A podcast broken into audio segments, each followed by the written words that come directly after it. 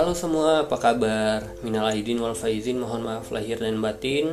Semoga Ramadan yang baru saja kita menangkan menjadi salah satu Ramadan yang paling penting untuk kita terutama di tahun-tahun yang penuh tantangan ini. Oke, kawan-kawan, eh, semoga kawan-kawan semua sehat selalu dan terima kasih uh, masih pengen kembali dan menemani saya ngobrol di sini. Kali ini saya pengen curhat soal pengalaman membaca saya di buku yang berjudul Interpretasi Mimpi karya Freud. Freud, Freud. Penyebutannya bagaimana sih ya? Freud, Freud, Freud. Nah, Sigmund Freud. Ini buku yang uh, pertama kali muncul pada akhir tahun 1900-an, eh 1800-an akhir abad ke-19 dan buku ini menandai e, banyak banyak apa ya eh, tonggak besar dari perkembangan psikologi atau lahirnya suatu tema yang kita sebut dengan psikoanalisa di tangan Sigmund Freud.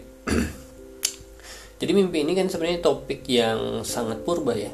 Jadi kalau kita tarik lebih jauh lagi, kita akan ketemu di zaman Mesopotamia di mana ada seorang raja yang pernah menceritakan mimpi dia di suatu prasasti batu.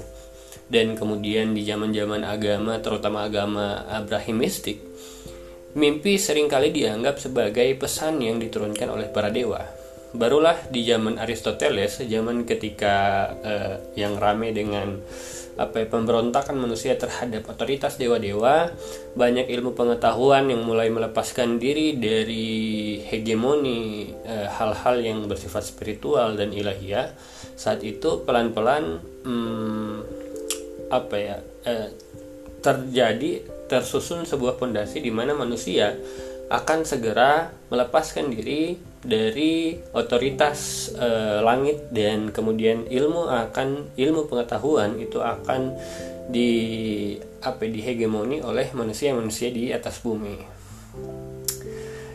Lalu sampailah pada abad e, eh, 19 di Jerman, mimpi itu kemudian yang dulunya adalah persoalan pesan dari langit, pesan dari Tuhan, itu diambil alih oleh psikoanalisa dan dikatakan didikte bahwa mimpi tidak lebih dari pesan yang dikirimkan oleh jiwa kita.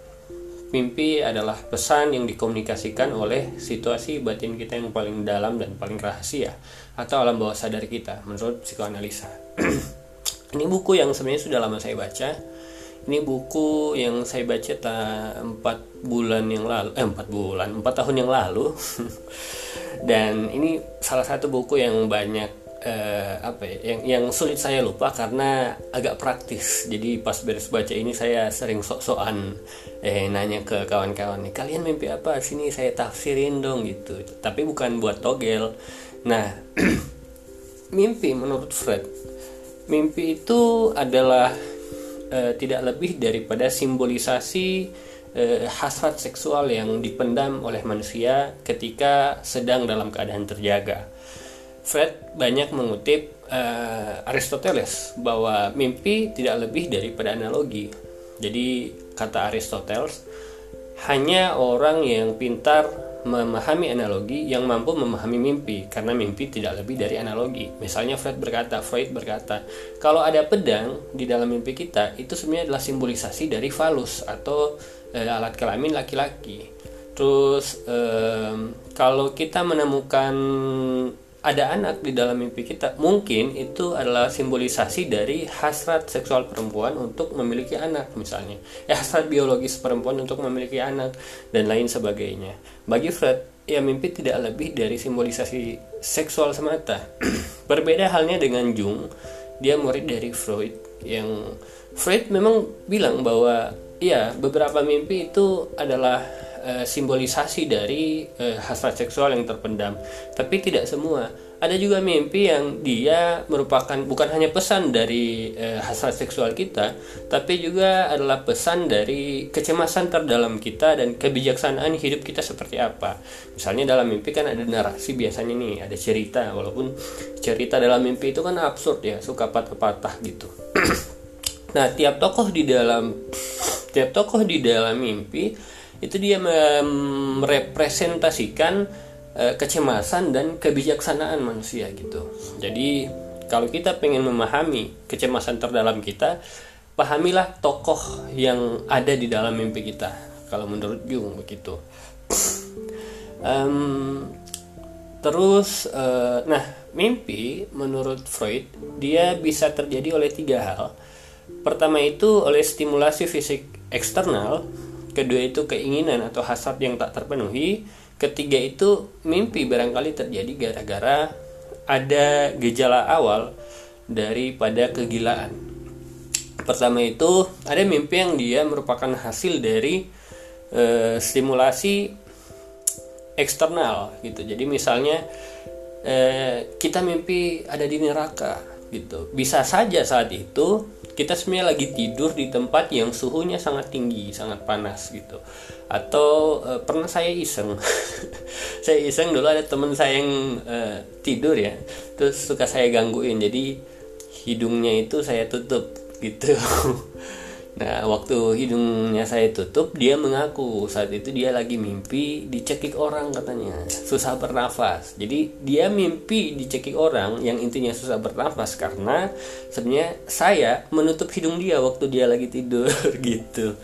Nah, jadi ada banyak terus ada mimpi kayak uh, dadanya sakit, ya mungkin itu gara-gara um, dada dia ketika tidur itu dihimpit oleh sesuatu yang mungkin berat gitu Terus ada mimpi yang uh, bangkit karena ada perasaan dan keinginan yang tidak tercapai di dunia nyata.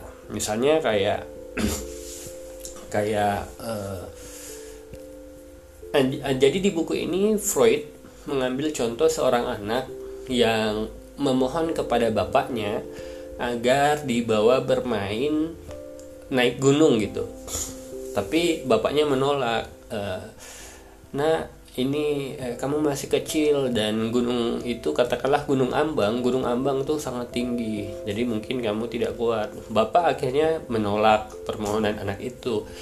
Ketika malam tiba anak itu tiba-tiba bermimpi bahwa dia sedang mendaki gunung ambang bersama bapaknya. Nah jadi di sini Fred berkata bahwa mimpi itu juga punya fungsi untuk mengakomodir keinginan-keinginan yang tidak terwujud di dunia nyata. Jadi mimpi itu kayak apa ya? Kayak peri gitu. peri eh, mimpi peri yang mewujudkan fantasi kita di dunia nyata. Memang walaupun eh, anak itu hanya mendaki di dalam mimpi yang sebenarnya fiksi, tapi emosi dia ketika mendaki adalah emosi yang nyata Hmm, ada juga misalnya beberapa orang ya. Saya waktu ini waktu nanya-nanya so-soan menjadi penafsir mimpi ada beberapa teman-teman yang memang bermimpi ketemu dengan almarhumah neneknya dan ketika saya tanya apakah mereka kangen ya memang mereka kangen. Pertemuan dengan orang-orang yang sudah tidak ada di dunia nyata itu adalah tanda bahwa kita itu kangen dan ingin berjumpa pada mereka dengan mereka seperti itu. Selanjutnya mimpi yang mimpi yang terjadi karena ada gejala-gejala awal kegilaan gitu. Jadi Fred ini salah satu ilmuwan yang um, dia menjadikan mimpi sebagai alat untuk mendiagnosa kegilaan-kegilaan awal para pasiennya gitu. Jadi dia berkata bahwa orang tuh kalau mimpi, mimpi seseorang itu bisa mengungkapkan um, atau a, atau mimpi seseorang itu adalah awal dari eh, kecemasan kronis misalnya atau kegilaan-kegilaan ringan atau neurotik gitu. Kegilaan-kegilaan neurotik yang yang apa ya, yang yang gejalanya bisa kita ketahui lewat mimpi.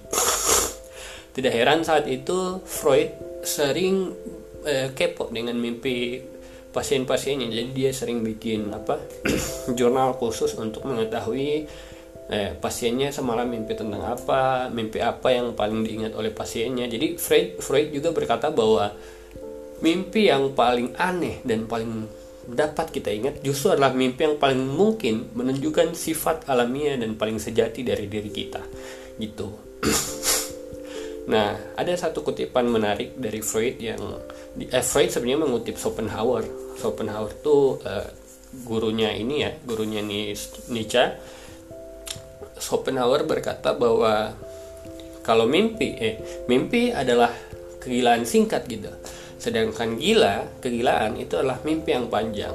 Jadi baik mimpi dan kegilaan itu sebenarnya sama aja. Yang membedakan itu adalah persoalan hmm, durasi mimpi itu kegilaan tapi temporer gila itu mimpi tapi permanen gitu memang kalau kita perhatikan sih eh, dari perspektif neuroscience, jadi mimpi itu kan fase-fasenya ada ya. Jadi pertama fasenya itu ada halusinasi dulu.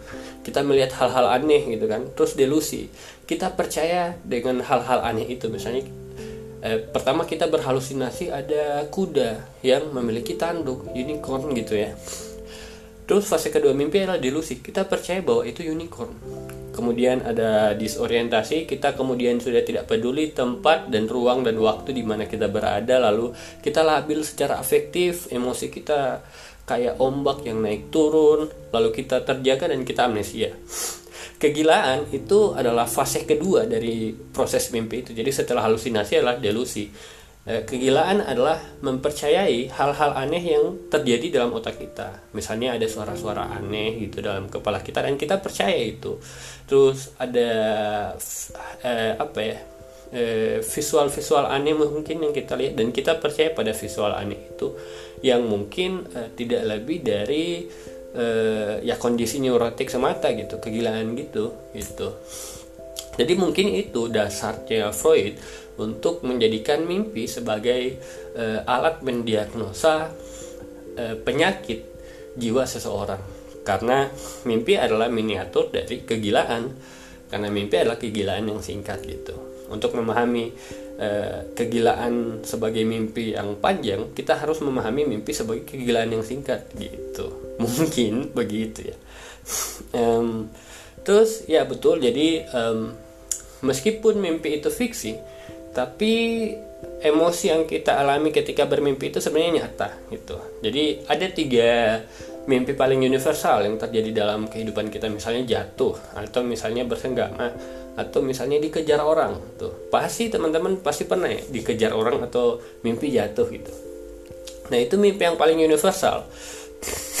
Ketika jatuh atau dikejar orang kita itu sebenarnya tidak jatuh dan dikejar beneran. Tapi emosi kita yang e, rasa takut dan rasa cemas rasa rasa apa ya rasa dikejar itu nyata. Jadi tidak heran ya beberapa teman saya misalnya baru-baru ada teman saya yang mimpi katanya eh, lagi berada di tempat ulang tahun gitu terus tiba-tiba dikejar sama orang yang berpakaian warna hijau gitu. Lalu dia bangun dan Eh, dia ini dia mengeluh itu wah saya takut gitu itu artinya apa ya? Gitu. Itu biasa aja maksudnya yang terjadi dalam mimpi dia itu fiksi tapi uh, rasa takut itu nyata. Dan itu wajar memang di belakangan hari ini terutama ketika masa-masa karantina masa-masa di mana uh, tubuh sosial kita itu ditarik dari ruang publik kemudian kita tersekap di ruang privat kita itu akan merasa kesepian ya. Jadi merasa kesepian kesepian itu kan sebenarnya alarm terhadap kayak lapar eh, orang lapar itu alarm bahwa butuh makan. Kesepian itu alarm bahwa kita lapar dengan interaksi sosial. Sosial. Sosial. Ini uh, I'm sorry ya tadi saya tipu.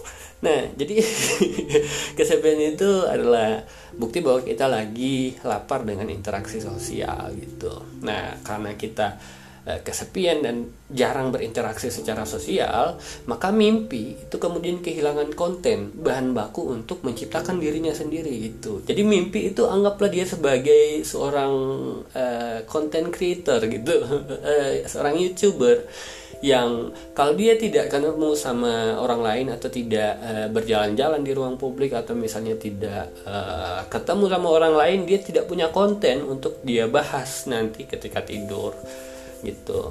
Nah, akhirnya kontennya itu dia ambil di mana? Dia ambil di rak kesadaran paling bawah seseorang atau di alam bawah sadar paling bawah seseorang.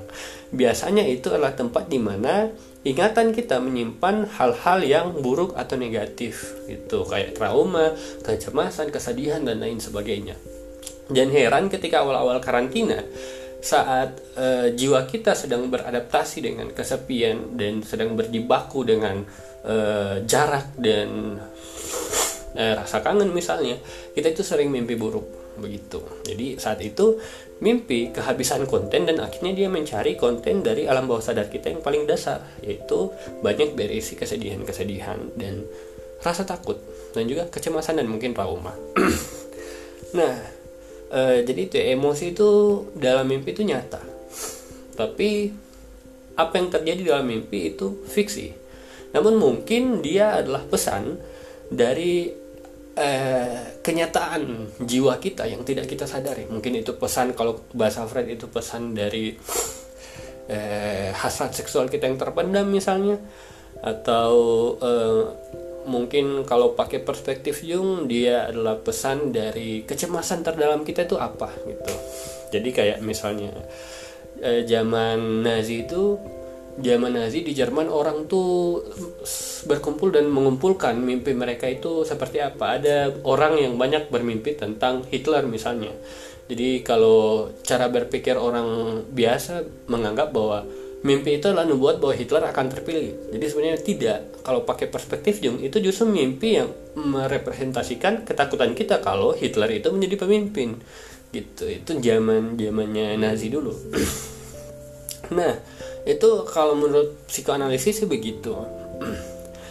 kalau menurut neuroscience, um, mimpi itu memang fiksi dan uh, namun aktivitas otak ketika kita tidur bermimpi itu benar-benar aktivitas seperti otak kita itu sedang beraktivitas seperti lagi terjaga jadi jangan heran eh, bukan jangan heran sih saya masih meragukan. Tapi kata teman saya kalau misalnya kita itu tidur dan bermimpi pas kita bangun itu kita itu merasa capek. Kenapa? Karena otak kita itu tidak tidur sebenarnya. Mimpi itu adalah eh, terjaga dengan mata tertutup. Maksudnya bagaimana itu ya? Eh, mimpi itu adalah, adalah mengaktifkan otak memang walaupun bagian otak yang aktif ketika kita mimpi itu bagian otak yang disebut amigdala ya. Atau uh, sistem cemas kita yang biasa mengatur soal kelahi atau lari gitu. Ada satu bagian memang yang tidak aktif dalam otak kita ketika kita bermimpi yaitu prefrontal cortex. Jadi itu bagian di kening kita ya otak yang berada di depan kita. Itu otak yang mengatur soal pertimbangan logis dan rasional tentang apa-apa yang harus kita putuskan gitu. Nah, um, jadi ini bagian otak yang akan nonaktif ketika kita bermimpi jangan heran mimpi itu biasanya tidak masuk akal.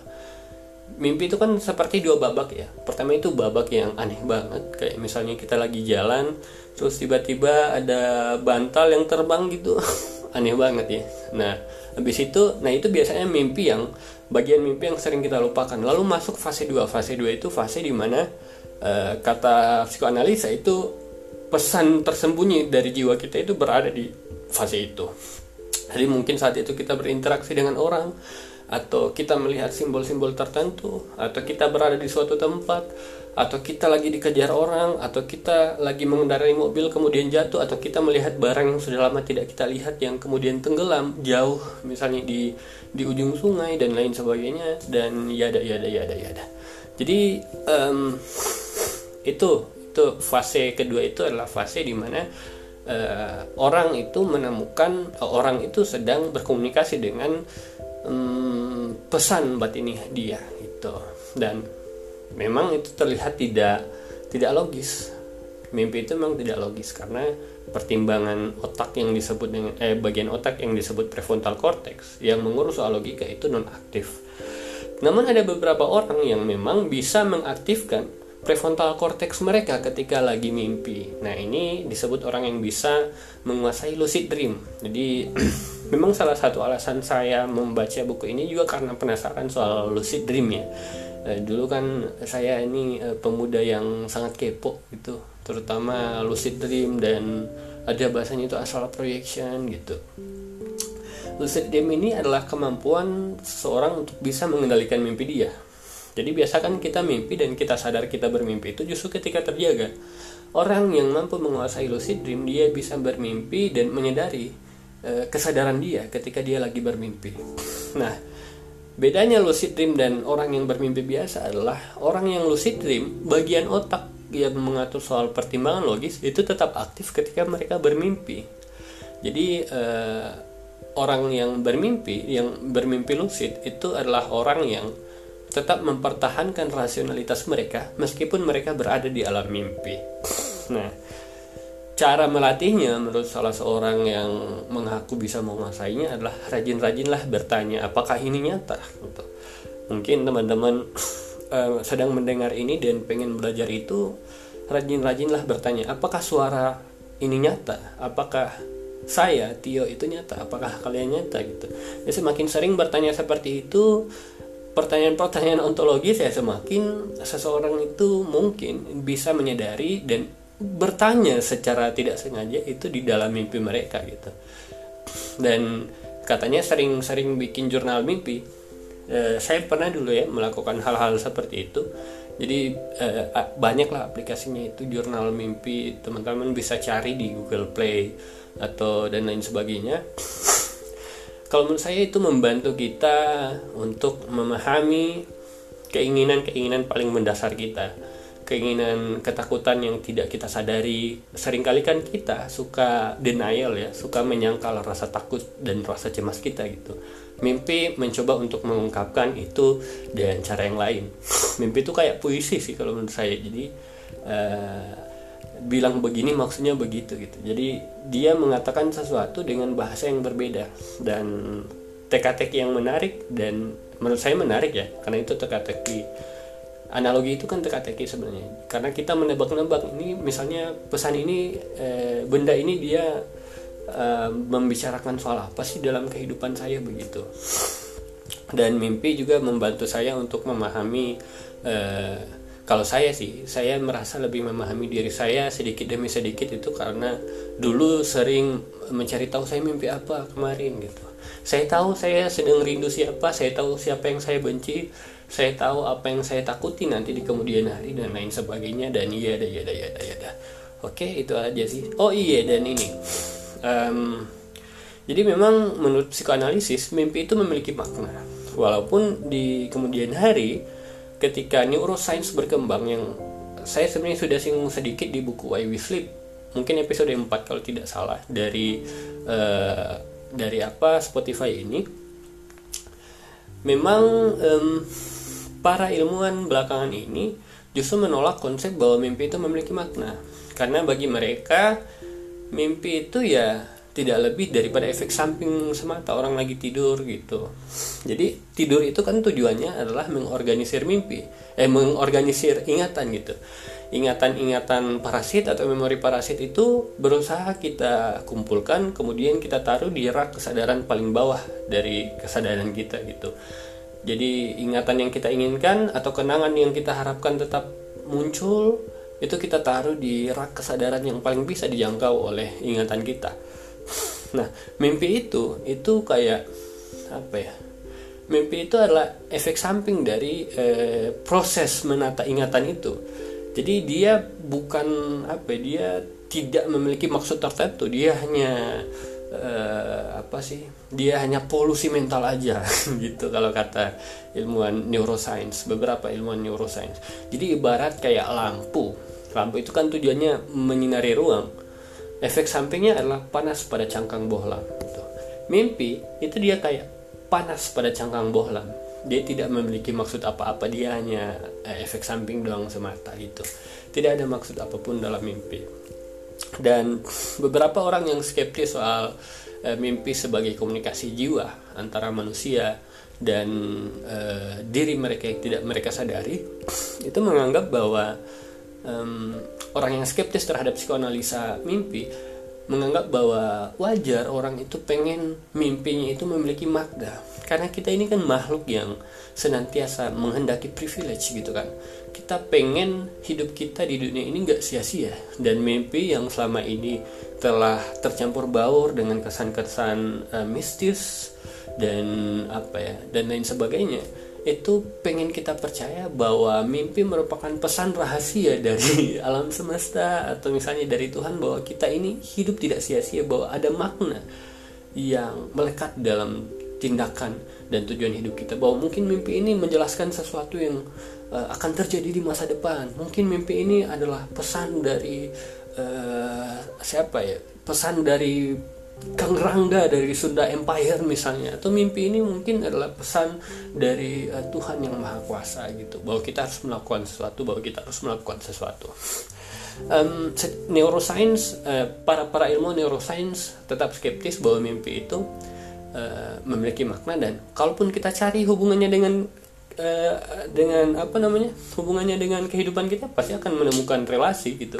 Karena otak itu kan selalu bisa menemukan hubungan-hubungan gitu. Terutama kita senang menghubungkan sesuatu informasi yang tidak nyambung sama sekali saja bisa kita sambungkan selama itu menguntungkan kita secara psikologis maupun biologis ataupun sosial gitu. Jadi hmm, menurut banyak ilmu neuroscience memang mimpi itu ya tidak ada artinya. Dia hanya fenomena mental biasa itu nah saya penganut yang mana? Hmm, saya sepertinya masih agak menganut apa ya psikoanalisis ini ya, bahwa mimpi itu memiliki makna. Walaupun saya percaya juga beberapa mimpi itu ya tidak ada makna gitu. Itu kayak um, kayak kita lagi dalam keadaan sedih dan mungkin lagi dalam keadaan sedih mimpi itu hanya memproyeksikan kesedihan kita itu dalam uh, bentuk visual atau audial begitu.